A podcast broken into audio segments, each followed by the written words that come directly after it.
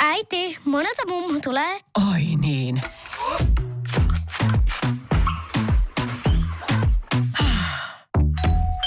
Helpolla puhdasta. Luonnollisesti. Kiilto. Aito koti vetää puoleensa. Tämä on Podplay Podcast. Tervetuloa Sivumennen podcastin pariin. Minä olen Johanna Laitinen Ja minä olen Jonna Tapanainen. ja tässä podcastissa me puhumme siitä, mistä ei ole puutetta. Eli hyvistä kirjoista. Johanna Laitinen, mitäpä tyttö. Anteeksi, mä aloitin näin. Mun täytyy sanoa, että tauon jälkeen taidot on vähän ruosteessa, että mun mikin viritys vei silleen noin 58 minuuttia. Eli alle tunnin optimistina sanon. Tota, mikä on henkinen tilanne, jaksaminen ja onko korona-updateia? Tota, itse asiassa tämä on ollut taas sellaista pientä vuoristorataa tämä ö, suhteeni koronaan, koska huomasin, että kesälomalla mm, koin itse asiassa semmoista selittämätöntä ahdistusta. Ja sitten mä tutkailin sitä hyvin paljon, että eihän ihmisen pitäisi lomalla olla ahdistunut, mutta sitten mä tajusin, että mä luulen, että se liittyy siihen, että mä aloin jotenkin niin kuin ymmärtää, että koronan jälkeinen aika tai ainakin niin kuin pandemian jälkeinen aika on niin kuin lähestymässä. Ja mä luulen, että se ahdistus johtuu siitä. Mä luulen, että mulle tuli siis semmoinen olo, että, että pitääkö nyt niin kuin palata ikään kuin siinä mielessä normaaliin, että pitääkö taas olla jotenkin tosi osaava ja taitava ja mm, tehokas, mm. vaikka niin kuin se tavallaan tuntuu, että en, en mä enää pysty tästä parantaa, että Niin. ei ole enää niin kuin antaa tämän enempää. Niin, Ee, niin, niin siis mä luulen, että se, se ahdistus tuli siitä. niin, niin, mä tiedän, mä ymmärrän ton, että samalla sitä on toivonut just tätä hetkeä, että kaikki avautuu, sitten samalla myös vähän, vähän se pelottaa ja just se, mistä on puhuttukin, että onko tässä enää ihmiseksi. Mutta kyllä mä niinku, mulla oli viime viikonloppuna semmoinen viikonloppu, että mä, mä niinku koko ajan vaan jotenkin koin semmoista selittämätöntä onnea taas just se, siitä, että kaikki alkaa avautua, koska se oli jotenkin niin omituista olla teatterissa, joka oli kuitenkin niin kuin puoliksi täynnä, eikä silleen niin kuin mä viimeksi on ollut, että siellä oli kymmenen ihmistä. Ja sitten mä olin baarissa ilman maskia ja sitten mä olin uimahallissa lasten kanssa. Kaikkia semmoisia asioita, joita mä en ole tehnyt koko tänä aikana. Baarissakin törmäsin tuttuihin ja sitten kaikki oli vähän niin kuin vauvoja, jotka oli tullut jo maailmaan ja vähän silleen, täällä sitä sitten, no niin. Vähän silleen haparoiden ottaa semmoisia sosiaalisia askeleita ja yrittää taas jutella semmoista niin kuin, koska onhan tässä nyt ystäviä nähnyt, mutta ei ole nähnyt näitä tämmöisiä ihmisiä, joihin törmää baareissa ja muissa riennoissa, niin se oli sellaista vähän haparoivaa se kommunikoiminen, mutta jotenkin kauhean niin kuin aitoa ja semmoista, että mentiin suoraan asiaan ja kaikki jotenkin avautui. että on vähän tämmöistä harjoittelua nyt, että miten tämä, niin kuin, miten tämä taas tämä elämä kohdataan. Mutta se tuntui tosi hyvältä. Mm. Ja sitten kyllä mäkin niinku tunnistan myös sen hyvän olon tunteen, kun sit mäkin olen jo kesällä ollut, mä ollut Ruotsissa ja lyhyesti Italiassa. Ja niissä molemmissa niin kuin paikoissa tavallaan, ne on oikein niin tietyt hetket niin kuin piirtynyt mun verkkokalvoille, että jotenkin siellä Italiassakin mä olin semmoisella rannalla. Ja sitten kun ran, hiekkarannathan on paikkoja, jonne tullaan nauttimaan. Sen ainut niin kuin, tarkoitus on tavallaan se, että sä nautit siellä. Että sä oot niin kuin sen päivän siellä ja sitten sä nautit siitä auringosta ja siitä merestä. Ja sitten mä katsoin niitä kaikkia ihmisiä ja mä niinku liikutuin, koska Italiakin on ollut niin kaltoin kohdeltu tai niin kuin kor- korona on runnonut sitä, niin sitten tavallaan se, että mä katson niitä ihmisiä, että, että näiden kaikkien ainut tarkoitus tässä hetkessä on vaan niin nauttia juuri tästä hetkestä ja sitten mä olin ihan superliikuttunut siitä. Eli sitten niinku tavallaan se, se ahdistus siis tosissaan ehti jo sitten myös väistyä, mistä olen tietenkin iloinen. Niin, niin, kyllä, kyllä. Mutta siis mä myös silti tämän onnen, onnen viikonlopun jälkeen myös tunnistan tuon tommosen, että ai pitäisi jotenkin taas olla, olla eri lailla tehokas myös työelämässä, eikä voi vaan olla sille, tämäkin homma nyt sitten meni, kun on pandemia, vaan sille, se pitää itse asiassa tehdä sille. Mutta tota, tänään me puhutaan vähän autofiktiosta ja me puhutaan oma elämäkerrallisesta kirjoittamisesta ja me puhutaan ehkä, mistä? Mistä me puhutaan Johanna? No sitten sit mä puhun sille sodan jälkeisestä saksalaisesta sosiologiasta. How interesting is that? Siinä vaiheessa mä otan mun power napit. Mutta mä haluaisin aloittaa tämmöisellä aika ennalta arvattavalla ja kaikkien kehumalla ö, suoratoistosarjalla, eli White Lotuksella, jota niin kuin kaikki rakastaa. Sehän on tämmöinen niin kuin yhteiskuntakriittinen, komediallinen draama. Mä en tiedä, voisiko se nyt näin määritellä. Mutta siis tämä tekijähän on siis Mike White. Ja Mike Whiteista mä haluan sanoa sen, että hän kynäili ton Enlightened-sarjan joskus kymmenisen vuotta sitten ehkä se tuli. Ja se oli yksi mun lempisarjoja, siinä on Laura Den pääosassa ja se oli hyvin samastuttava hahmo, semmoinen uratykki nainen, joka lähtee matkalle. Ja sitten niin kuin me kaikki läsökit, kun me lähdetään matkalle jonnekin vaikkapa Afrikkaan tai, tai Aasiaan tai muualle, niin sitten me ymmärretään se elämän tarkoitus siellä. Me ymmärretään, että näin sitä pitää elää ja voiko nämä paikalliset ovat kosketuksissa niin kuin maailman ja ihmisyyden ja elämän kanssa ja tämä minä haluan tuoda omaan elämääni. Ja sitten tällä Laura Derin hahmolla se säilyy se, se tunne ja ajatus, että nyt mä muutan elämän, että se vähän niin kuin hen, henkistyy siellä Havajilla. Tämäkin tapahtuu Havajilla tämä Enlightenin reissu. Ja sitten hän yrittää tosiaan muuttaa korporaatiossa tai semmoisessa hirveässä yrityksessä, missä hän on töissä sitä kulttuuria ja myös hänen omaa sotkuista elämäänsä ja olla hyvä. Ja se on ihan kauhean kaunis ja vilpitö ja ihana TV-sarja. Se oli, kriitikot sitä tykkäs, mutta se ei oikein sanonut suurta yleisöä. Ja tämä ilmeisesti on ollutkin Mike Whitein tarina, kunnes nyt tuli tämä White Lotus, josta on tullut siis tämmöinen iso, isokin hitti. Ja siinäkin tällaiset etuoikeutetut valkoiset rikkaat äh, ihmiset vetäytyvät tällaiseen luksusresorttiin. Että siellä on semmoinen häämatkapariskunta ja siellä on perhe ja siellä on nainen, joka tuo äitinsä tuhkia ja ja, ja sitten tosiaan siellä on tämmöinen hotellihenkilökunta, joka on sitten yhtä lailla pääosassa, on tämä hotellin, mikä hänen titteli on, concierge, niin, hotelieri, siis niin. johtaja. Ja, mutta ei se ole johtaja, mutta joku, tai no joku manager se kuitenkin on. Just niin. Hän on siellä niinku tiskin takana ja, ja hän oli tästä Lookingista tuttu näyttelijä. Ihana. Ihana tyyppi. Lookingkin oli mahtava sarja. no. Mutta hänkin on nyt päässyt tästä ihan uuteen nousuun, tämmöinen 50 mies. Nimen voi joku kaivaa jostain. Ja sitten täällä on tämmöinen niin kuin musta nainen, joka vetää semmoista spaata, Belinda. Ja hän on sitten toinen tämmöinen niin kuin oikein pääosassa oleva hotellityöntekijä. Ja sitten he sitten yrittävät tehdä kaikkensa, jotta nämä hotellivieraat viihtyisivät siellä. Ja tietenkään se ei onnistu ja mene niin kuin pitäisi. Mutta se on ihan siis sairaan hyvä se sarja.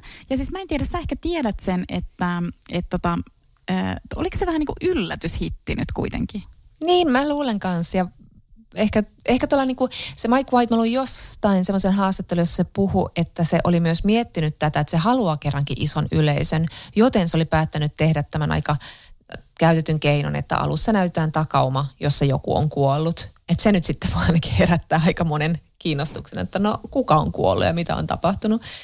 Ja nyt jos ei halua kuulla niin kuin tästä sarjasta enempää, niin sit voi laittaa viideksi minuutiksi mutelle, mutta me puhutaan tästä sarjasta jonkin verran, mutta tai oikeastaan niin kuin, mua jotenkin kiinnostaa tämä White Lotus nyt niin kuin yleisesti tämmöisenä niin kuin yhtenä sarjana monista, joka käsittelee vähän tämmöistä niin uutta maailmaa. Tätähän on siis kritisoitu ihan niin kuin validisti siitä, että se oli Vulturein kirjoittaja E. Alex Young, joka, oli, joka twiittasi, että, että uskon, että valkoiset ihmiset rakastavat White Lotus-sarjaa niin paljon siksi, että, että vaikka se satirisoi etuoikeuksia ja luokkaa, niin silti keskiössä ja päähenkilöinä ovat valkoiset ihmiset. Ja niinhän se on, että tietyllä tavalla nämä on nämä, nämä kaikki nämä Havajin alkuperäiskansan edustajat, he ovat siellä niin kuin tanssivat hotellin illoissa ja sitten siellä on tämä musta Belinda, joka tekee kaikkensa siellä spaassa ja hyysää niitä ihmisiä, jotka ovat niin kuin järkyttävän lapsellisen itsekeskeisiä. Ja, ja sehän on todellakin niin, että, että siinä pyöritään sen valkoisen ihmisen jonkinlaisessa niin kuin elämän etsimisessä – ja se on, mutta mä en ota itse asiassa sitä kritiikkinä, mä otan sen vaan silleen, että se on huomio mun mielestä, koska Kyllä. se on myös ihan niin kuin tavallaan perusteltu, että se, että se, että se on niin, koska mm. sitten toi White ei, tavallaan se on se, mihin se ikään kuin pystyy. Kyllä, ja sitten mä mietin myös sitä, että vaikka siinä niin kuin mietitään just sitä kolonialismia, ja sitten siinä mietitään niin ylipäätään valkoisen etuoikeuksia ja sitten siinä mietitään rasismia ja sitten eletään tämmöisessä niin miityyn maailmassa, että siellä niin kuin illallispöydissä käydään keskusteluja naisia ja miehen rooleista ja varsinkin nuoret haastaa perheen isiä ja äitejä, niin kuin vanhempaa sukupolvia niin kuin ajattelemaan ja ymmärtämään. Sitten kuitenkin siinä on aika semmoinen, tietyllä tavalla aika kyyninen sen näkökulma, että, että siellä on niin kuin just häämatkapariskunta, jonka naisosapuoli yhtäkkiä ymmärtää siinä matkalla, että hän on todellakin tämmöinen, hänestä on tulossa trophy wife. Hän on tämmöinen niin kuin journalistin uraa tavoitellut, siinä ei kovin hirveän hyvin menestynyt. Ja sitten hän tajuaa, että hän on mennyt naimisiin tämmöisen rikkaan kultapoika Shanein kanssa. Ja nyt tämä Shane petaa semmoista elämää, jossa tämä tyttö voi, tai tämä vaimo voi nyt sitten ruveta järjestämään vaikkapa jotain kivoja fundraising-illallisia ja unohtaa sen uransa, että mikä tässä on ongelma. Ja sitten hän kipuilee tämän asian kanssa.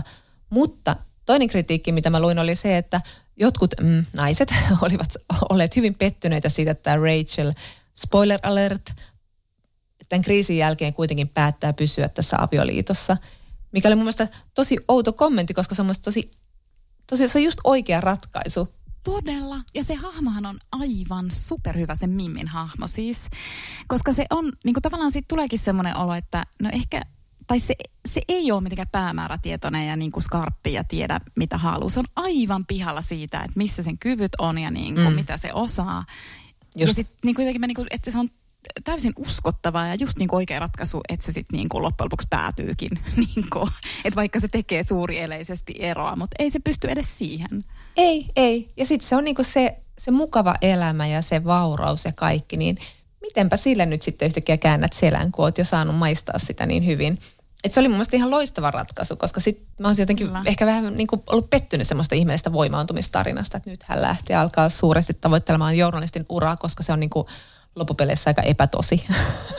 Niin ja sitten mä niinku rakastin myös sitä, että se yhtäkkiä siellä samassa resortissa on tämmöinen erittäin tunnettu business-nainen, tämmöinen niinku power boss lady.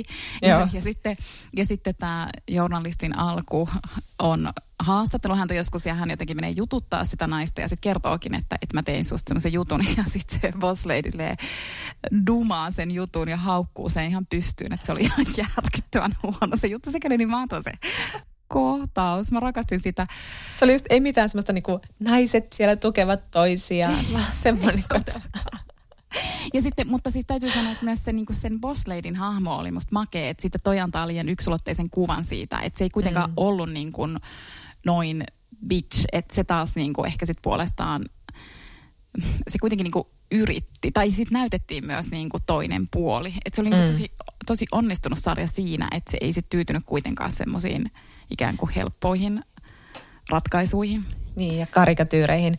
Mutta sitten mä mietin just sitä, niin sitä että et tässäkin showssa mietittiin just sitä niin tavallaan miehen roolia, että et siinä on just, tämä, just tämän uranaisen mies sitten taas, niin koska tämä nainen on se tyyppi siinä suhteessa, niin tämä mies kokee olevansa semmoinen vähän niin kuin tuuliajolla, että kuka hän on ja mitä virkaa hänellä on, kun hän ei ole semmoinen perinteinen mies tässä. Ja, ja niin kuin, se oli niin kuin siinäkin mielessä niin kuin se uranainen loppupeleissä tosi perinteinen nainen, että sitä selkeästi niin kuin vitutti, että se oli se jolla oli housut jalassa siinä taloudessa. Tai niin mä sen jotenkin ajattelin, että, että sitten kun siinä tapahtuu tämän käänne, että tämä perheen isä taklaa tai, tai niin kuin hyökkää hotelli, hotellin huoneeseen tulleen parkaan kimppuun, niin tämä niin kuin, tapahtuu tämä ihan klassinen tämmöinen, oo, olet miesten mies ja suojelit minua, niin joten nyt meillä on seksiäkin ja parisuudet taas kukoistaa oltua niin kuin kriisissä pitkään ja niin poispäin. Ihmiset on niin kuin tosi en, ennalta arvattavissa vanhoisasetelmissa, eikä ne pysty jotenkin murtautumaan niistä mitenkään, vaikka ne mukaan on moderneja uratykkinaisia tai tämmöisiä niin kuin omaa uraa havittelevia nuoria kunnianhimoisia naisia, niin sitten mennään sillä samalla käsikirjoituksella. Se on itse asiassa kaikista mukavin käsikirjoitus kaikille ja toivottavin, koska siinä niin kuin ne asetelmat on niin helvetin tuttuja. Niin, että kaikki tietää niin kuin sen roolin. Se kaikki tietää niin. sen, että mitä, mitä multa tässä nyt odotetaan. Että sitten yhtäkkiä se onni ja tasapaino löytyy siitä, että, että kukaan ei yritä niin kuin tavallaan hangata niitä rooleja tai jotenkin niin kuin muuttaa sitä totuttua tapaa. Se on kyllä niin kuin, plus että tuossa sarjassa oli niin kuin, vitsi, mä rakastin niitä kaikkia näyttelijöitä. Mun mielestä Joo. Mahtavia. Kyllä. Ja siis puhumattakaan se Jennifer Coolidgeista, joka esittää tätä Taniaa, tätä 50 naista, joka tulee niiden tuhkien kanssa, niin se on varmaan niin kuin kaik, kaikista upein siinä. Sitten mä mietin just tosi paljon, kun mä katsoin Morning Shown ekan kauden nyt vasta ja, ja siinä myös käydään paljon tämmöisiä keskusteluja siitä, että niin kuin mikä on niin kuin, tavallaan haastetaan sitä vanhaa niin kuin patriarkaattia ja miehen roolia ja valtaa pitäviä. Se liittyy niin kuin siihen morning shown ankkuriin, joka jää niin kuin tämmöisessä kohun keskelle, mutta sitten myös niin kuin sen koko niin kuin kanavan pomoja, joka pyörittää se semmoista niin kuin perus tämmöistä valta-asetelmaa, että suojellaan näitä niin kuin rahasampoja, eikä nyt ruveta mitään niin kuin lahjotaan ne naiset hiljaisiksi ja niin poispäin. Tämä on nyt niin monessa showssa tämä tämmöinen uusi maailma, vanha maailma ja onko niin kuin onko muutokselle mahdollisuuksia ja mikä on niin kuin valkoisen miehen rooli, mitä se tekee, onko se liittolainen, onko se niin kuin tukos edistykselle. Tämä on niin kuin myös siinä Netflixin The Chair, onko se nyt opettaja? Ei kun se on johtaja. Johtaja. Sandra Oh on siinä tämä johtaja ja hän yrittää vähän niin kuin muuttaa tämmöistä valkoista vanhaa valtaa siellä kampuksella ja sitten siellä käsitellään paljon muutenkin tämmöisiä yliopiston teemoja ja niin kuin poliittista korrekteutta ja sananvapautta ja, ja niin poispäin ja cancel-kulttuuria ja kaikkea tätä. Mutta sitten jos siinä niin kuin White Lotuksessa jotenkin sitten tavallaan sekin oli hyvin todellista siinä, että se kaikki jäi hyvin keskustelun tasolle vain. Ja sitten loppupeleissä aina, joka sieltä niin kuin murtautui siitä jostain semmoisesta roolista, oli se tämän perheen nuorin vätysteinipoika, joka oli ainut, joka niin kuin teki jonkun rohkean teon. Kaikki muut palasi siihen omaan rooliinsa ja teki ne mukavat ratkaisut. Mutta tämä poika oli ainoa, joka niin kuin sit päätti jäädä sinne Havajille, mikä oli tietysti ehkä niin kuin aika överikäänne ja mutta sitten ehkä kertoi myös sitten sen, että loppupeleistä kuitenkin tämä show on valkoisen miehen kirjoittama, joka ehkä sitten samastuu just tähän nuoreen kundiin. Että hän tekee sen, niin sen murroksen siinä. Eikä siinä mitään, ei sen ole tarvi nyt ollakaan, se saa olla se. Ja jonkun siinä varmaan piti jotain tehdä, mutta mun täytyy sanoa, että mä olin unohtanut koko ton käänteen. Aivan, silleen kiinnostava. Et, et se ei sit niinku jäänyt mun mieleen, mutta totta näinhän se oli. Et pakko siinä oli varmaan just joku, joku tota, vapautuva hahmo olla ja sitten se oli just tietysti.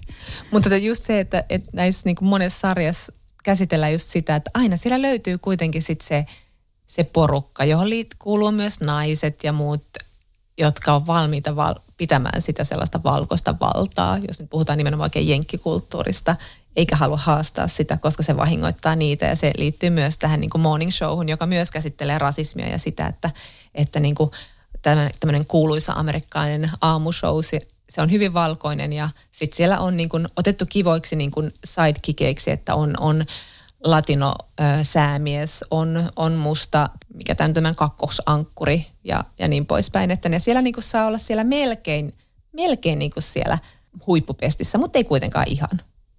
Kyllä, ja sitten mä, mä katsoin tuon Morning Show varmaan jo viime vuonna sen ekan tuotantokauden ja nythän se toinen tuotantokausi on just tulossa.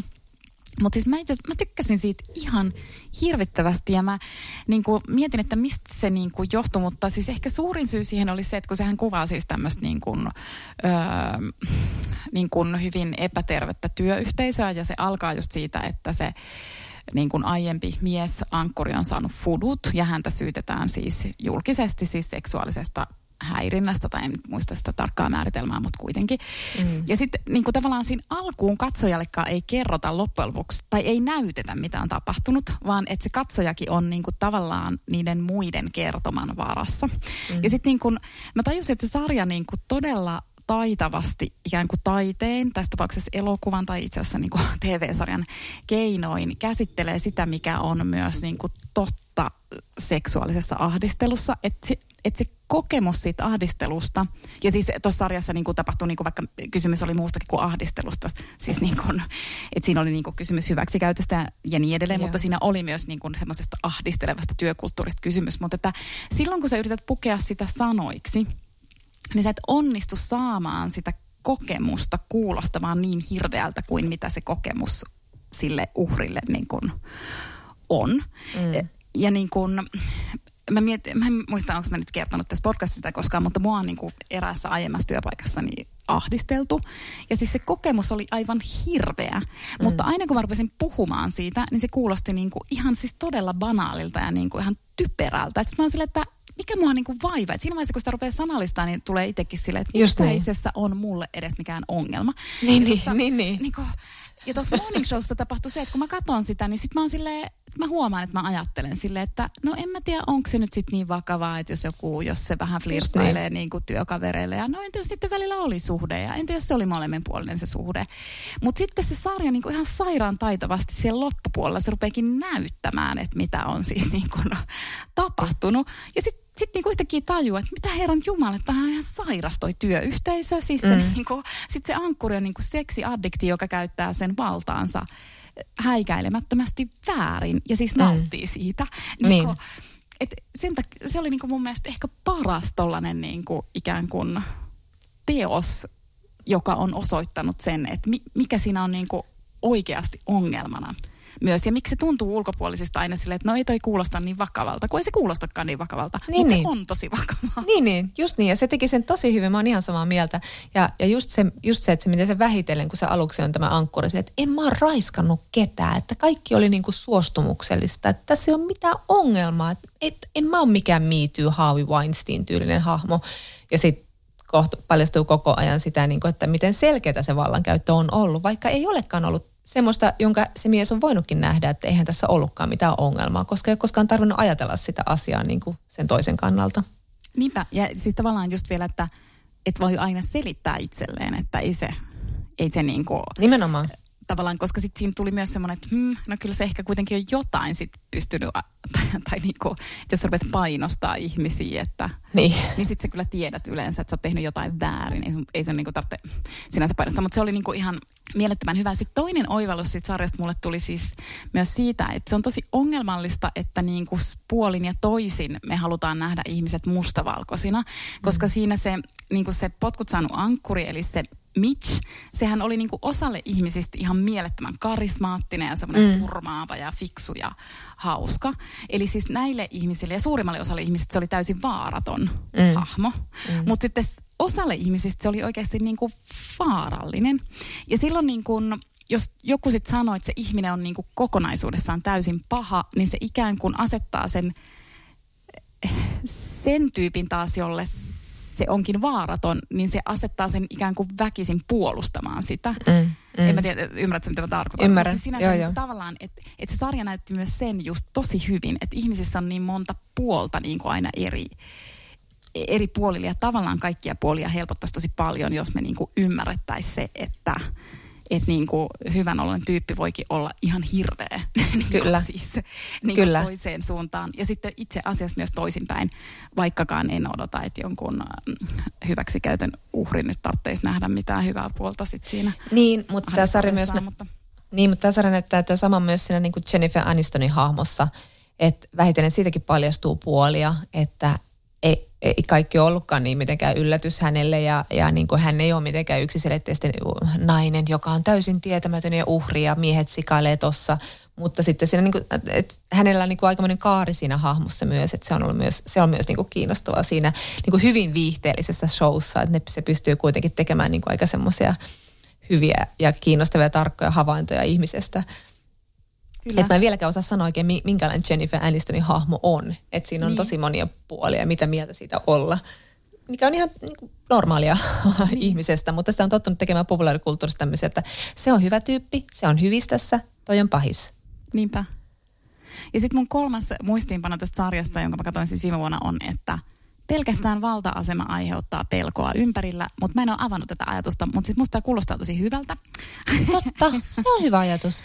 ja se on mun, mutta kun mä en muista ihan tarkalleen, mitä mä niin kuin siinä mutta tavallaan sekin oli joku, että se sarja ikään kuin tavallaan osoittaa sen. Mutta anyways, tämän ajatuksen kanssa kohti toista tuotantokautta. Kyllä. No mutta siis jälleen kerran tänä syksynäkin keskustellaan autofiktiosta ja niin puhutaan mekin. Yksi syy siihen on ehkä nyt tullut uutinen siitä, että tämä Noora Vallinkosken romaani Perno Megacity, niin siitähän äm, oli... Oli sitten nostettu syytteet, mutta se, mutta se keskeytettiin se käsittely, koska tämä kirjailija sitten myöntyi maksamaan asianosaisille korvauksia. Että se niinku tavallaan soviteltiin, sillä mä sen tulkitsin. Kyllä, ja nämä oli siis Tämän kirjan tapahtumat, oli, tapahtumat siis sijoittu 80-luvun tur, turkulaislähiöön Pernossa ja sitten siinä oli niin kuin just nämä asianomaiset olivat tunnistaneet tai tunnistavinaan itsensä tästä romaanista. Ja siellä oli siis niin kuin kunnianloukkaussyytteitä ja niin poispäin, että ja, ja niin kuin yksityiselämän piiriin kuuluvia asioita heidän mukaansa niin kuin tuotu julkisuuteen. Mutta joka tapauksessa tämä kirjailija on itse koko ajan kiistänyt tämän joka tapauksessa kirjeen on lukenut, mutta tuntuu aika silleen what the fuck keisiltä koko homma. Ja mulle tuli mieleen, mä kuuntelin just Leila Slimanin, eli tämän ranskalaisen tai markkalais-ranskalaisen kirjailijan haastattelua New York Timesin kirjapodcastissa ja hän sanoi siitä, että kun häneltä ilmestyi keväällä Toisten maa niminen kirja, joka on aloitusosa trilogialle, joka käsittelee hänen niin kuin perheensä tai sukunsa elämää. Ja tämä eka kirja käsittelee hänen ranskalaista isoäitiä, joka sitten rakastuu marokkolaiseen sotilaaseen – toisen maailmansodan loppupuolella. Ja sitten hän vain kertoi, että eräs lukija oli niin kuin tullut, ja näin on käynyt aikaisemminkin, että eräs lukija oli vain tullut ja kertonut, että kuinka hän oli, hän oli tunnistanut oman naapurinsa siitä niin kuin Slimanin romaanista, että se oli ihan yksi yhteen tämän naapurin kanssa, että eikö Slimani ollutkin kirjoittanut tästä ja sitten Slimani vakuutti, että tämä koko ihminen on täysin niin kuin mielikuvituksen tuotetta. Niin tulipa nyt vain mieleeni, kun luin tämän Perno Megacity syyteasian. Mutta joo, tämä on hauska tämä kyllä tämä autofiktiokeskustelut, kun se aina niin kuin, tota, sitä käydään siis sitä käydään koko, koko ajan jo ennen koko käsitettä oli, että sehän ei ole mikään niin kuin hirveän uusi keskustelu sinänsä, mutta, että, mutta että nythän sitä on viimeksi ehkä sitten käsitelty. Sitä viime keväänä käsiteltiin Imakessa, kun siinä oli siis tuon toimittaja Sonja Saarikosken ja sitten kirjailija Saara Turusen välinen kirjeenvaihto aiheesta.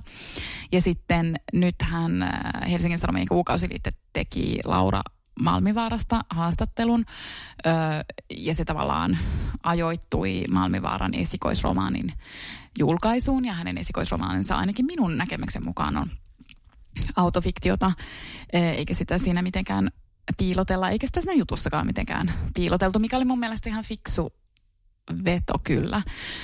Öö, Mutta tämä on siis silleen, niin tämä keskustelu jakaa siis ihmiset niin kahteen leiriin, että sitä mä niin kuin aina eksän hämmästellä, koska mä niin kuin huomaan, että, että vaikka mä niin kuin kuinka yrittäisin, niin mä itse kuulun siihen leiriin, että mä en, niin kuin, mä en siis niin kuin ihan oikeasti ymmärrä esimerkiksi tämän Malmivaaran romaanin kohdalla, että kun jotkut sitten sanoo, että, että ei olisi ei olisi saanut kirjoittaa semmoista romaania kuin hän kirjoitti. Ja voi olla, että nämä ihmiset eivät ole edes lukeneet koko, koko kirjaa, mutta, mutta siis mä en niin kuin voi, voi ymmärtää sitä, että miksi, miksi ei saisi mm. kirjoittaa sellaista kirjaa kun haluaa, koska niin kuin tavallaan tavallaan saa. Ihan saa kirjoittaa semmoista kuin haluaa. Sit voi tulla jotain seurauksia. Sitten voi, sit siitä voi tulla jotain ja sitten voi tulla jotain niinku keskustelua. Mutta siis tavallaan, että ja sitten on niinku se vielä se juridinen osuus. Mutta sekin on niin, se on oikeasti ihan häviävän pieni. Siis niitä rikostapauksia, se, että niin mitä rikoslaissa sanotaan jostain sananvapaudesta just niin suhteessa yksityisyyden suojaan tai kunnianloukkaukseen, ne nyt on ehkä ne tyypillisimmät, niin niitä on ihan hirvittävän vähän niitä tapauksia. Että sitten mä oon niin aina silleen, että – mutta en minä tiedä. Ehkä se sitten on silleen, että se, se tuntuu sitten kiinnostavalta keskustelulta aina käydä, mutta mut mun mielestä siinä on joku väärä kulma, kun se melkein aina lähtee siitä, että mitä, mitä saa, mitä se kirjailija saa niin kun kirjoittaa. Ja musta se on aina niin ongelmallista, että jos sä niin menet sanomaan toiselle, että mitä se niin saa tai ei saa, vaikka mm. kirjallisuudessa tehdään. Niin, no samassa leirissä ollaan tässä, koska siis koska siis tämän Malmivaarankin kohdalla on esitetty vähän niin kuin vaatimuksia, että miksi hän ei niin kuin tule vaan nyt ja pamauta sitä niin kuin tarinaansa vaikkapa oma elämä kerrallisessa tai niin kuin muistelmissa tai missä lie, että niin kuin miksi autofiktio. Ja, ja autofiktio koetaan myös semmoisena niin kuin, vähän niin kuin vastuun välttelynä usein. Siinä tulee semmoinen ihmeen moralistinen kannanotto, että ihminen niin kuin kirjoittaa autofiktion nimissä sitten elämästään. Että ei tarvi sitten ottaa mitään vastuuta siitä, minkälaisia asioita kertoo ihmisistä, jotka on selvästi tunnistettavissa, joidenkin mukaan on selvästi tunnistettavissa, ja, ja sitten niin kuin hän voi vain niin kuin tämän niin kuin genren, genren takia niin kuin kiitää pakoon pakoautolla vastuunkantamista. Sekin on aina tässä niin kuin tosi hämmentävä semmoinen outo, semmoinen vaatimus siitä, että miksi kirjoitit näin, olisit kirjoittanut näin.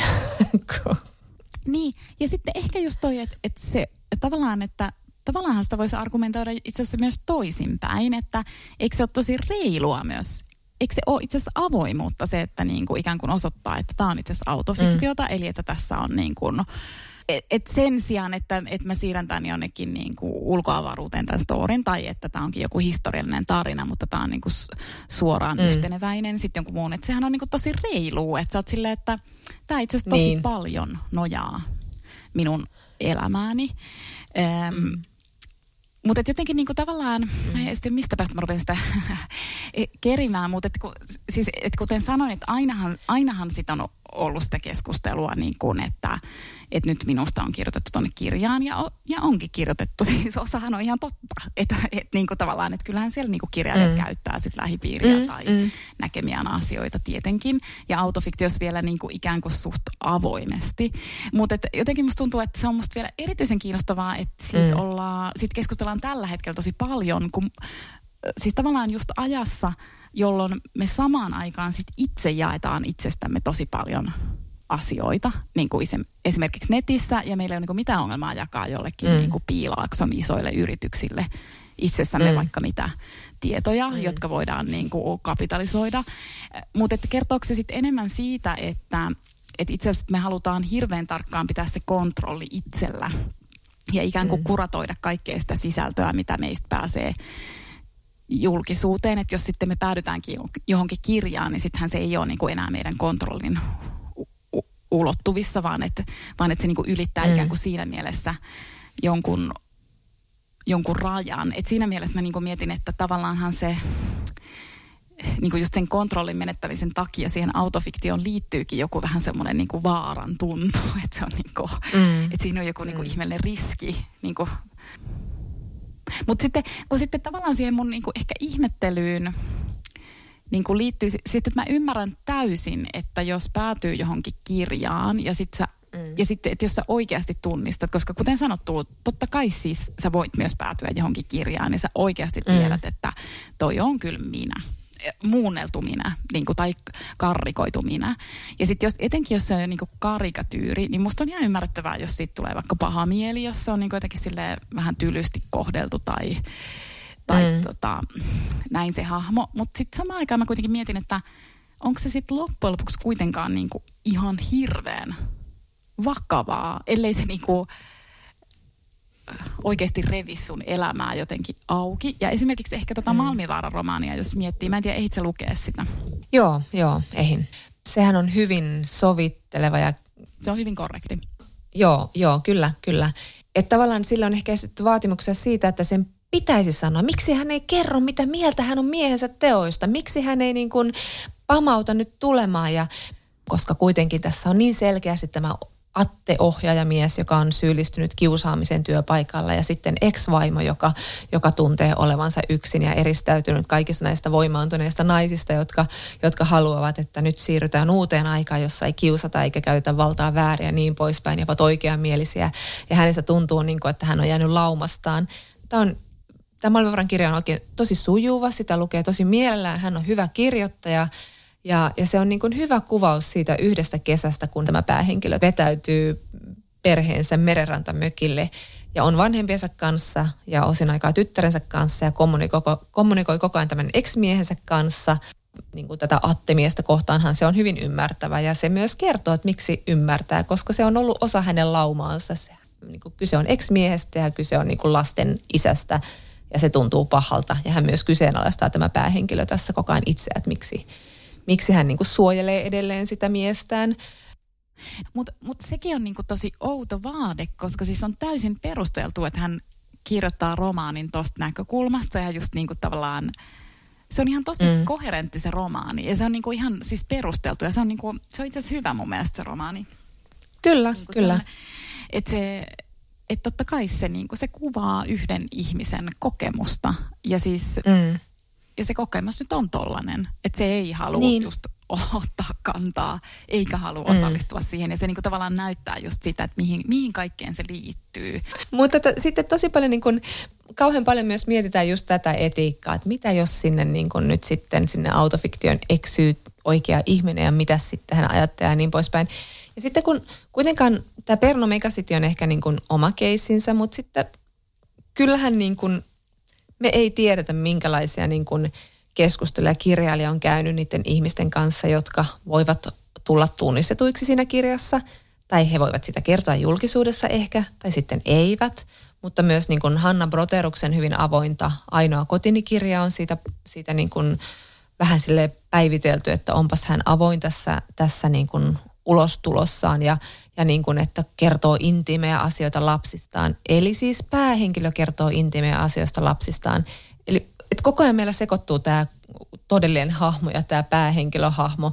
Ja, ja niin kuin me emme tiedä, mitä Hanna Broderus on puhunut lastensa kanssa, että miten niin kuin, mitä teemoja hän käsittelee kirjassa. Mutta silti jotenkin siitäkin voi olla huolissaan ja, ja murehtia, että miten tämä nyt on hoidettu siellä Hannalla tämä asia. Niin, niin, ja sitten kun toikin on just se, että kun me ei, ei just tiedetä, niin, no ensinnäkin kun siinä ei just tiedä sitten kuitenkaan, että mikä on niin kuin totta, mikä ei.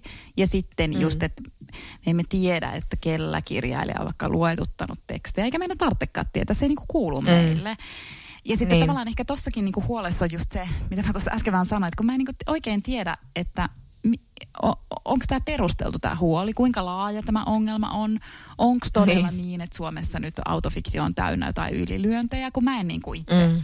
näe niitä. Niin. Ja sitten tavallaan niinku vaikka tuossa Malmivaarankin romaanissa, niin toki voi olla, että me katsotaan sitä silleen, että ei me nähdä tästä mitään ongelmaa. No sitten jos joku löytää sitä itsensä, niin sitten mm. se voi siitä loukkaantua. Mutta kun sekin on vähän silleen, että se ei vielä riitä, että sä itse tunnistat itsesi siitä kirjasta, niin se ei ole vielä niin. tarkoita niin kuin yksityisen suojan loukkaamista, vaan kun muidenkin pitäisi tunnistaa sut siitä. Niin kuin tavallaan vasta niin. sitten, että, että jos siinä on niin kuin laaja joukko, joka voi todella tunnistaa sinut jotenkin perustellusti. Mm, niin. Että niin kuin, että tavallaan si- niin ja kyllä mä ymmärrän sen loukkaantumisen. Mä ymmärrän kyllä todella sen. Että, kyllä mä tiedän, että ja, ja niin kuin sen, että jos mä nyt löytäisin itteni jostain kirjasta semmoisena niin kuin vittumaisena ex-tyttöystävänä, niin no ei, kyllä se nyt mua vituttaisi. Totta kai. Mm. Mutta joka tapauksessa kyllähän nyt taiteen on pakko olla vapaa, vapaata kaikesta tällaisesta, niin kuin, että eihän nyt kenenkään mieli pahoitu määrittelystä ja sellaisesta huolipuheesta. Se on mun ihan absurdia.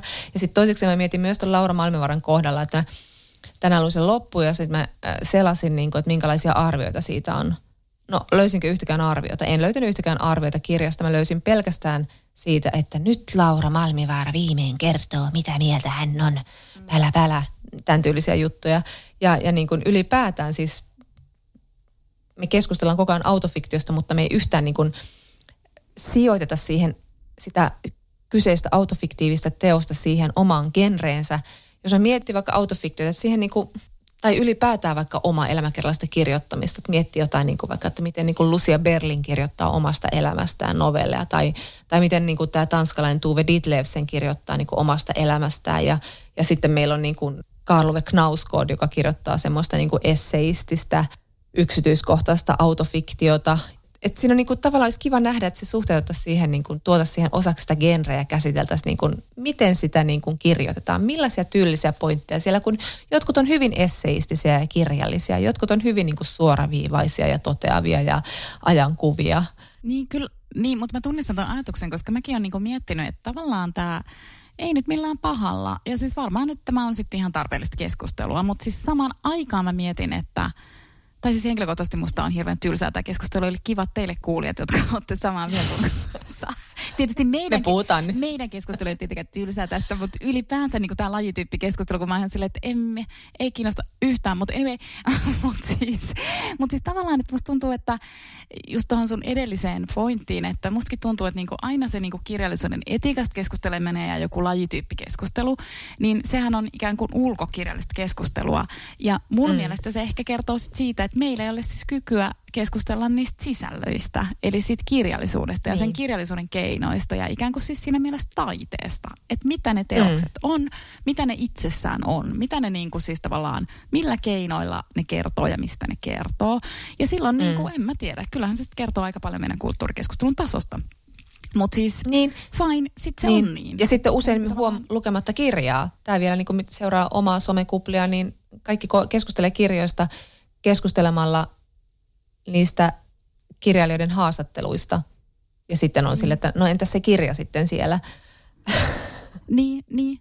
Ja sitten ehkä mä sanon vielä, niin kuin, kun mitä säkin nyt katsoit sitä, mä olin varan hait niitä arvosteluja ja sitten päätyikin lehtiötä. No ei, tämä ei ole siis sama asia, mutta mä mietin myös sitä, että et, niin kuin mä siis itse arvostan tosi paljon journalistista kirjoittamista, mutta mä oon kiinnittänyt huomiota siihen, että erityisesti journalistit miettii mun mielestä aika paljon autofiktion määritelmää, minkä mä tavallaan myös ymmärrän, mm. koska se niinku mm. liippaa kuitenkin sitä semmoista ehkä niinku, semmoista pitkää journalismin muotoa jollain tavalla, vaikka, mm. vaikka mutta pitkässä journalismissakin saatetaan usein käyttää minä-muotoa, ei tietenkään läheskään aina, mutta kuitenkin jotenkin niin kuin haen, että ehkä ne niin kuin siksi, koska si, siinä on jotain semmoista, että se tuntuu jotenkin tutulta, mm, niin sitten niin kuin journalistit usein arvostelee autofiktiota ja mä luulen, että ne arvostelee siksi, koska se on niin kuin tavallaan, kun se ei ole journalistista, mutta kun se on mm. niin kuin tavallaan myös sen pointti. Se ei ole journalistista, mm. koska se ei ole journalistista, eikä sen kuulu ollakaan, kun se on mm. fiktiota ja siinä on niin kuin ihan omat lainalaisuutensa. Mutta niin. Sit tuli, ja siis jotenkin ehkä siihenkin liittyen, kun se on niin kuin kirjallisuutta, että kirjallisuus on, siis totta kai joku kirja voi olla journalistinen kirja ja se voi olla niin kuin noudattaa täysin niin kuin journalistisia sääntöjä ikään kuin tai jotain ohjenuoria. Ja se, mm. ja se on mm. tietysti niin kuin oikein silloin, kun se kirjailija sitä haluaa itse. Mutta, mm. mutta mietin tota just, kun sä sanoit niin kuin taiteen vapaus, vapaudesta, kun mä jotenkin tässä autofiktiokeskustelussa just ajattelen, että totta kai on niin kuin tosi ikään kuin falski sanoa, että no taide on vapaata. Mutta kun mä itse vielä mietin, että silloin kun mä sanon, että taide on vapaata, niin mä en edes tarkoita sitä mielipiteenä, vaan mä tarkoitan sen faktana, koska, koska niin kuin tavallaan se on asia, johon me ei voida siis vaikuttaa. Tai siis tietyissä tilanteissa me voidaan siihen vaikuttaa, mutta sitten tavallaan samaan aikaan tuolla on aina siis joku, joka just kirjoittaa, mitä haluaa mm. kirjoittaa. Ja sitten me emme siis voi sille asialle mitään. Et vaikka me kuinka niinku kiellettäisiin tai keskusteltaisiin tai muuta, niin sitten aina tulee joku, joka tekee jotain. No anyways, tämä saattoi olla jo asia, jonka mä sanoin toiseen kertaan, mutta koin sen niin tärkeäksi. Näin. Kyllä, kyllä. Ja. ja, ja siis jotenkin ei edes jaksa mennä siihen niin kuin autofiktiokirjallisuuden sukupuolittuneisuuteen ja siihen, miten sitä ajatellaan niin kuin kun nainen tekee sitä, kun mies tekee sitä. Tätä keskustelua jaksaessa. Tämä on varmaan jo käyty meidän podcastissa muutaman kerran. Niin, ja se on ehkä, Mut... niin, se on sinänsä käyty, ja sitten tavallaan musta tuntuu, että tällä hetkellähän naiset itse asiassa niin kuin tavallaan, eh, no ei se ole kilpailu sinänsä, mutta jotenkin niin kuin mm. autofiktiossakin naiset kyllä niin kuin osuu siihen ajan henkeen ihan mm, erityisen mm, hyvin. Kyllä. Että tavallaan kyllä. osinhan siinä voi olla sitä, että ne naiskirjailijoiden teokset nousee esiin, koska sitten yhtäkkiä halutaankin nähdä niitä ongelmia just naisten teoksissa, mutta toinen tulkinta voisi olla se, että ne naiset just jostain syystä tällä hetkellä onnistuu ikään kuin vangitsemaan sen ajan hengen niin kuin mm. paremmin. Ja siksi niistä teoksista myös tulee ikään kuin, niin kuin keskusteltuja teoksia, että voi valita niin, niin. tulkintaikkunansa niin. optimistisesti tai pessimistisesti. Niin, tai voi pöyristyä helpommin tai ei. Mutta mulla jää mieleen Ben Lerner, joka tekee paljon tämmöistä niin kuin ehkä autofiktiivistä kirjallisuutta tietyllä tavalla tai sitten oma elämäkerrallista kirjallisuutta. Hänellähän on ollut täm, tämmöisiä niin kuin kirjoja, joissa hän käy läpi tavallaan semmoisia niin kuin omasta elämästään tuttujen elementtien kautta niin kuin nuoruutta ja niin poispäin. Ja oliko se nyt Topeka, Topeka School vai mikä se nyt oli, mikä se nyt suomennettukin, mutta joka tapauksessa niin hän puhuu Van Gardenin podissa joskus. Hän puhuu siitä, että, että se tietää ja tiedostaa, että tämmöinen niin kuin itsestä kirjoittaminen voi tuntua niin kuin narsistiselta projektilta. E, ja sitten hän tiedostaa sen myös, että kun hän on valkoinen mies ja amerikkalainen sellainen, niin sitten aika nopeasti voi nousta semmoiseen niin kuin asemaan, että joku julistaa, että no niin, nyt on kirjoitettu suuri amerikkalainen romaani, kun tämä valkoinen mies on kirjoittanut jostain niin kuin sukupolvikokemuksesta tai itsessään tai musta vastaavasta. Niin sitten hän sanoi sen niin kuin mielestäni ihan hyvin sille, että, että hänelle se on ollut niin kuin tavallaan semmoista oman kokemuksen erityislaatuisuuden tunnistamista, semmoisen oman näkemyksen sen tuomista esiin, että, että tavallaan niin kuin myös sen niin kuin oman erityisen kokemuksen niin kuin alleviivaaminen myös vastustaa semmoista niin kuin historiallista universaaliutta, että se oma kokemus olisi välttämättä universaali kokemus, vaan että se on – erityinen kokemus. Se on tietyn ihmisen kokemus tietyssä ajassa ja hetkessä ja paikassa. Ja se voi sellaiseksi jäädä ja siitä ei tarvi yleistää mitään sen suurempaa niin kuin tämä kertoo amerikkalaisesta ihmisestä.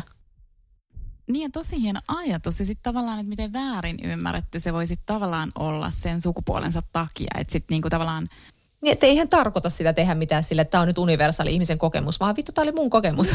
Indeed. Että sitten niinku tavallaan, niin, tavallaan just se, että se just hakee sitä, mihin naiset aina lokeroidaan. että se just haluaa Niin. olla siellä Niin. niinku yksityisessä, mutta sitten yhtäkkiä siitä tuleekin jotain universaalia. Ihan mahtavaa. Mutta sen mä vielä sanon, koska tämä on asia, josta mä oikeasti kyllä vähän tuohdun aina, kun mä törmään tähän. Tähän törmään aika usein, että sitten kun puhutaan Mä oon jo alkanut kiroilla, että mä oon tuohtumassa. koska siis autofiktiosta myös sanotaan, ja totta kai se voi liittyä siis tähän just, että miksi autofiktio on juuri nyt niin kuitenkin, kyllä mä niinku kuitenkin ajattelen, että se on suosittu ja tunnistettu lajityyppi ja tunnustettu lajityyppi, niin että varmasti se liittyy osittain johonkin samaan ikään kuin universumiin kuin vaikka sosiaalinen media. Mutta mä en voi sietää sitä, kun sanotaan, että mm. autofiktio on joku niinku Instagram-postauksen jatke, koska on aivan eri asia kirjoittaa Instagram-postaus kuin kirjoittaa kirja. Siis Herran Jumala, että siis kirjan kirjoittaminen vaatii ihan valtavasti työtä ja Instagram-postaus ei vaadi ihan niin paljon sitä työtä. niin. Paitsi jos on tottumaton ja harjaantumaton Instagramin käyttäjä, niin kyllä mulla kestää aika kauan, jos me jotain Kolme joskus vuotta, sinne neljä vuotta, viisi vuotta, kymmenen vuotta. No, se voi olla pitkän pohdinnan tulos. Mutta tiedätkö mikä on ongelma? Ongelma on se, että me ollaan puhuttu aika kauan ja mun piti itse asiassa tässä podcastissa puhua myös yhdestä kirjasta, jonka mä luin kesällä, joka teki, teki muun ison vaikutuksen, mutta se sopii tämän podcastin teemaan, niin sallitko vai haluatko vielä tuohtua jostain En. autofiktioon liittyvästä En, en, keskustelusta? minä en enää tuodu, mä olen taas aivan tosi rauhallinen. Mä mietin paljon tässä nyt tätä, että kun nyt on niin, on niin järkytytty tässä, että kuka löytää kenetkin mistä kirjasta ja, ja niin kuin miten niin kuin oma elämäkerrallisuutta käytetään kirjallisuudessa. Ja mä luin nyt viimeinkin tämän Mary Carrin valehtelijoiden kerhon, joka on siis ilmestynyt vuonna 1995 ja joka oli siis joka siis teki niin kuin välittömästi tästä 40, 40-vuotiaasta hyvin tämmöisestä obskuurista runoilijasta tällaisen niin kuin bestseller-kirjailijan. Se kirja taisi olla jotain niin kuin vuoden siellä bestseller-listoilla. Eli Jonna, Ja- mä keskeytän sut ja kysyn, että voiko meistäkin siis vielä tulla jotain? Äh, kyllä, me ollaan yli nelikymppisiä ja me ollaan obskyyreja podcastajia ja meistä voi tulla vaikka mitä. Yes. Mutta siis täytyisi löytää kertojan lahjaa ja ehkä niin crazy elämä kuin tällä Mary Carrilla on. Siis crazy elämän ei takaa, että siitä syntyy hyvä kirja, mutta tämä kirja on ihan uskomaton. Ja mä ymmärrän täysin, miksi siitä on tullut niin semmoinen, sitä on niin kuin syytetty ja myös niin kuin, se on kreditoitu siitä, että se synnytti tämän valtavan niin kuin tämmöisen muistelmabuumin, mikä niin kuin edelleen kun Jenkeistä valuu meidän kaikkien päälle. Mutta joka tapauksessa Mary Carr siis syntyi Teksasissa Meksikonlahden rannalla ja hänen isänsä oli töissä öljynporauslautalla ja oli semmoinen niin kuin yhdeksästä yhdeksään alkoholisti, mutta siis kuitenkin lempeä isä ja niin poispäin. Ja sitten hänen äitinsä taas oli tämmöinen vähän niin kuin ajelehti ja hyvin omapäinen ja hyvin niin kuin semmoinen, tämä kirja saa lähtölaukauksen siitä, että tämä Mary löytää ullakolta arkun, jossa on vihkisormuksia rivissä. Ja sitten hän ymmärtää, että mitäs helvettä, että kenessä vihkisormuksia nämä on ja ilmenee, että se on sen äidin. Äiti on ollut useamman kertaan naimisissa aikana, jolle naisen ei pitäisi olla niin usein naimisissa kuin ihan mielellään kerran vaan. Ja sitten, sitten tämä äiti on kuitenkin niin kuin kärsii mielenterveyden ongelmista ja yhtenä yönä hän yrittää psykoosissa tappaa siis nämä tyttärensä keittiöveitsellä. Mutta tämä saattaa kuulostaa kauhealta, mutta, mutta siis äitissä oli myös niin kuin monia puolia niin kuin meissä kaikissa on ja niin poispäin, että tämä niin kuin mielenterveysongelma ei leimaa ja alkoholismi ei leimaa myöskään äitiä kokonaan. Mutta joka tapauksessa niin kun lapsuudessa on hirveästi rumuutta, siellä on niin kun seksuaalista hyväksikäyttöä, siellä on raiskausta ja siellä on köyhyyttä ja semmoista niin kun turvattomuutta ja kaikkea. Mutta tämä on ihan niin kuin mielettömän hauska kirja, mielettömän hienosti kirjoitettu, mielettömän upeita kohtauksia. Ja mä oon vaan miettinyt sitäkin, että niin kun, jos kirjoittaa kirjan tällaisesta elämästä, niin kyllähän se niin asettaa sen koko lähipiirin siihen, siihen valoon. Ja en minä tiedä, mitä se kirjailija on tehnyt, niin kuin, mitä hän on sanonut äidilleen tai, tai siskolleen, joka on tässä isossa roolissa myös, tai sille muulle lähipiirille, joka siinä on niin kuin, mukana tässä kirjassa. Isä sitten kuolee ja hänen kuolemansa kuvataankin tässä kirjassa. Ja ylipäätään tässä tullaankin siihen totuudellisuuteen, että tämä Mary Carr on niin kuin haastattelussa puhunut siitä, että hän niin kuin haluaa pitää kiinni totuudesta ja totuudellisuudesta ja tavoitella sitä kirjassaan, mutta hän tietää sen, että jos hän nyt olisi vaikka 50-vuotiaana kirjoittanut tämän kirjan, niin se olisi voinut olla synkempi. Se olisi voinut olla niin kuin aivan erilainen ja siinä olisi voinut olla aivan eri näkökulma, koska kyllähän meidän kaikkien niin kuin näkökulma siihen menneisyyteen muuttuu, kun me vanhennutaan. Itse ainakin muistan, että kun mä sain lapsia, niin mun oma näkemys omasta lapsuudesta muuttui niin kuin todella radikaalisti, mikä oli tosi kiinnostava kokemus myös. Mutta että niin kuin, tavallaan, että, että niin kuin se oli 40-vuotiaan naisen näkemys omasta lapsuudesta ja, ja niin kuin, se on myös sellainen sanaton sopimus, joka me solmitaan, että no, kerro meille sun näkemys ja me uskotaan se tai ei uskota, koska nyt on kyse siis muistelmista, ei autofiktiosta. Ja, ja sitten tässä on myös sekin vielä, että tämän kirjan nimi on Valehtelijoiden kerho ja se viittaa hänen isänsä semmoiseen niin kuin kaljanjuonti ja, ja tota, uhkapelikerho, jossa siis pahin valehtelija oli hänen isänsä. Eli siis hän kertoi ne kaikki hurjimmat tarinat, ja ne tarinat on siis semmoista niin paroni von Münhausen tasoa, että ne on ihan kreisejä, ja silti nämä kaikki hänen ystävänsä haluavat uskoa ne, koska tämä isä kertoo ne niin helvetin hyvin. Ja sitten tämä on minusta niin hyvä tämmöinen niin haaste vähän niin kuin lukijalle sille, että niin, että myös nämä tarinat on aivan kreisejä. Ja tämä Mary Carr kertoo ihan helvetin hyvin, että take it or leave it, usko tai älä. Ja mä, ei tavallaan sillä ole mitään merkitystä. Mä olen todella niin kuin viihdytetty tämän kirjan parissa. Ja on jotenkin kiva lukea tämmöinen kirja, joka on kirjoitettu vuonna 1995 ja joka on ollut niin jotenkin miellyttävän menestyksikäs. Mä löysin tämän siis kirpparilta ihan sattumoisin. Ja hän on siis kirjoittanut nyt sitten tähän jatko-osia. On tullut Cherry, joka kuvaa siis tämmöistä niin kuin nuoren naisen se on vähän niin kuin tämmöinen coming of age tarina ja siinä ilmeisesti niin kuin mä luin jostain, että siitä on sanottu, että se on yksi ekoja kirja, joka kuvaa niin kuin naisen seksua, na, nuoren naisen seksuaalisuutta ilman, että siihen liittyy trauma, vaan se kuvaa sitä nautinnon kautta. Että nautinnosta aloitettiin tämä jakso ja lopetellaankin siihen, mutta se on muista hyvä summaus. Ja sitten Lit, jonka mä nyt sain tilattua itselle, niin se kuvaa sitten taas hänen kääntymistään niin kuin katolilaisuuteen. Hän on siis ollut agnostikko aikoinaan. Mutta joka tapauksessa mä en niin kuin pysty lukemaan edes tästä kirjasta mitään kohtaa, koska tämä on niin uskomattoman upeasti ja elokuvallisesti kirjoitettu, että hän niin kuin osaa tämmöisen, tai siis tavallaan se, se tulee tässä se, että, että niin kuin, miten kirjailija käyttää semmoisia kaunokirjallisia keinoja, jotka ei mitenkään voi olla totta, mutta jotka meidän täytyy ottaa vastaan, koska se tekee sitä tarinasta hyvän. Siis tyylin, että tämä kirja avautuu sillä kohtauksella, kun poliisit ovat tulleet tähän Mary Carrin lapsuuden kotiin – ja siellä on tapahtunut tämä äidin tappoyritys. Ja sitten hän kuvaa siinä hänen isosiskonsa ja hänen itsensä niin kuin pyjavan väriä ja sitä, miten isosisko hiplaa poliisin rintame, äh, virkamerkkiä, joka pitää häntä sylissään. Kaikkia tämmöisiä yksityiskohtia, jotka luultavasti eivät ole jääneet hänen mielensä siinä tilanteessa, mutta it's not the point. se, on niinku, se on kirjallisuutta. Niin, eikö siis indeed, että et munkin on niinku pakko, vaikka oli jo sanomassa, että no minä päästän sinut nukkumaan, mutta en mä päästäkään sua koska, koska siis toi on mun mielestä ihan hirveän tärkeä pointti, että mäkin niinku ehkä haluaisin vaan kannustaa ihmisiä sille, että kirjoitatte vaan, sekoitatte sitä niinku, ei, ei ei, et kirjallisuudessa ei tarvitse yksinkertaisesti olla niin uskollinen sille todellisuudelle, ellei siis halua itse. Ellei siis ole sille, että se on sille omalle kirjailijuudelle ihan hirvittävän tärkeää. Ja sitten kun tavallaan just tuossa niin kun, just tämän Karin tyyppisissä kirjoissa, niin sitten tavallaan siinä on se, siinä luotetaan lukijaan tosi paljon. Ja siis totta kai mm. joku voi sanoa, että ei lukijaan saa luottaa niin paljon, mutta sitten mä niin kuin myös arvostan sitä. Mä muistan, kun toi Morten Ströksnes, se norjalainen merikirjan kirjoittaja, kun siltä kysyttiin, kun se oli Suomessa käymässä, niin sitten kysyttiin, että onko tämä merikirja siis kokonaan totta. Ja se sanoi, että mm. on öö, paitsi yksi kohtaus, mutta jos sä et tajua, että se on fiktiota, niin se on kyllä nyt sitten sun oma ongelma. Ja, ja, siis, ja siis se voi, sen voi tulkita tosi ylimielisesti, mutta mä niinku tavallaan tajusin, mitä se tarkoitti, että se luottaa niin paljon lukijaan, että se on silleen, että kyllä sun täytyy ymmärtää, että se niin, ei kyllä lukijaltakin voi vaatia jotain. Niinpä. Ja sitten vielä just toi Karrin esimerkki, niin kuin tavallaan se, että se todella, sehän siis todella niin kuin altistaa sen lähipiirinsä.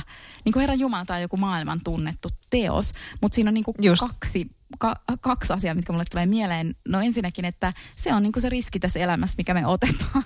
Että kuka tahansa meidän lähipiiristä voikin, hänet voikin tulla kirjailija ja sitten me ollaan silleen koko maailman, niin kuin, silleen, koko maailma tuntee meidät.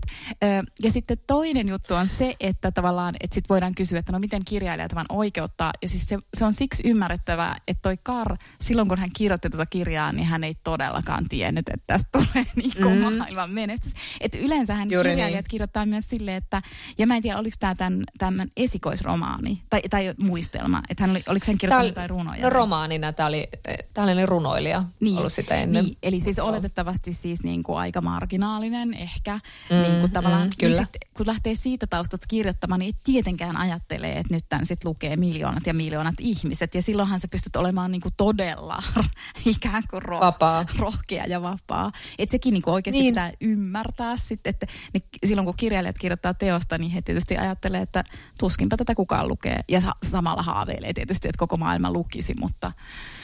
Niin, mut niin. Mutta siis mahtava mutta, nimi tällä kirjalla. Niin on, niin on, kyllä. Ja siis niin kun, että sinänsä mä mietin myös sitä, että musta on myös rohkeita kirjoittaa autofiktiivinen teos, vaikkapa nyt Laura Malmivaarana, kun tietää, että kaikki syynää sitä just, mm. just niin kuin tätä kautta, että mikä Kyllä. on totta ja mikä ei. Että, että onhan se ihan kauhean niin kuin, tavallaan vaikea paikka myös kirjoittaa kirjallisuutta vapaana. Mä en tiedä, ja ehkä se vähän myös näkyy siinä kirjassa, että va, ihan vapaita ei olla oltu. Niinpä, kyllä. Ja joskus kyllä. niin kuin, niin kuin tavallaan, tai no joo, en mä jaksakaan, kun nyt tämä sitten jatkuu tuonne, tulee tämmöinen kesäjakso, kaksi tuntia. Eli en mä sanokaan, mä jätän, mä jätän ensi kertaan. Ja sitten ensi kerralla tiiserinä saksalaista sodan jälkeistä sosiologiaa. Katsotaan kuinka paljon meidän kuunteluluvut tippuu. Mutta arvaa paljon se romahtaa. entä jos se nousee taivaisiin? Niin, miksi me oletetaan, että ihmisiä ei kiinnosta siis Saksan sodan jälkeinen sosiologia? Voi kuuntelijat jotenkin jotain vaatia. Ja muinaiset saksalaiset. Anteeksi, mä aloitin Okei, okay, nyt. Gute Nacht. Tschüss. Hei, sinä siellä kaapin päällä. Tiedätkö, mikä on maailman hiljaisin kissa? Miau pois, mä yritän nukkua. Ei ku oikeesti. Hei, moi kiinnosta noin sun juttus. No arvaa edes. No se ole varmaan minä. Ei. Maailman hiljaisin kissa on mauton. Juokse nyt vaikka kaivaa niitä sun luita. Luita? Missä? Ulkona? Joo. Peten koiratarvike. Nopea, luotettava ja kotimainen lemmikkitarvikekauppa. petenkoiratarvike.com No, äkkiäkös tän voi erätauolla? Tule sellaisena kuin olet, sellaiseen kotiin kuin se on. Kiilto. Aito koti vetää puoleensa.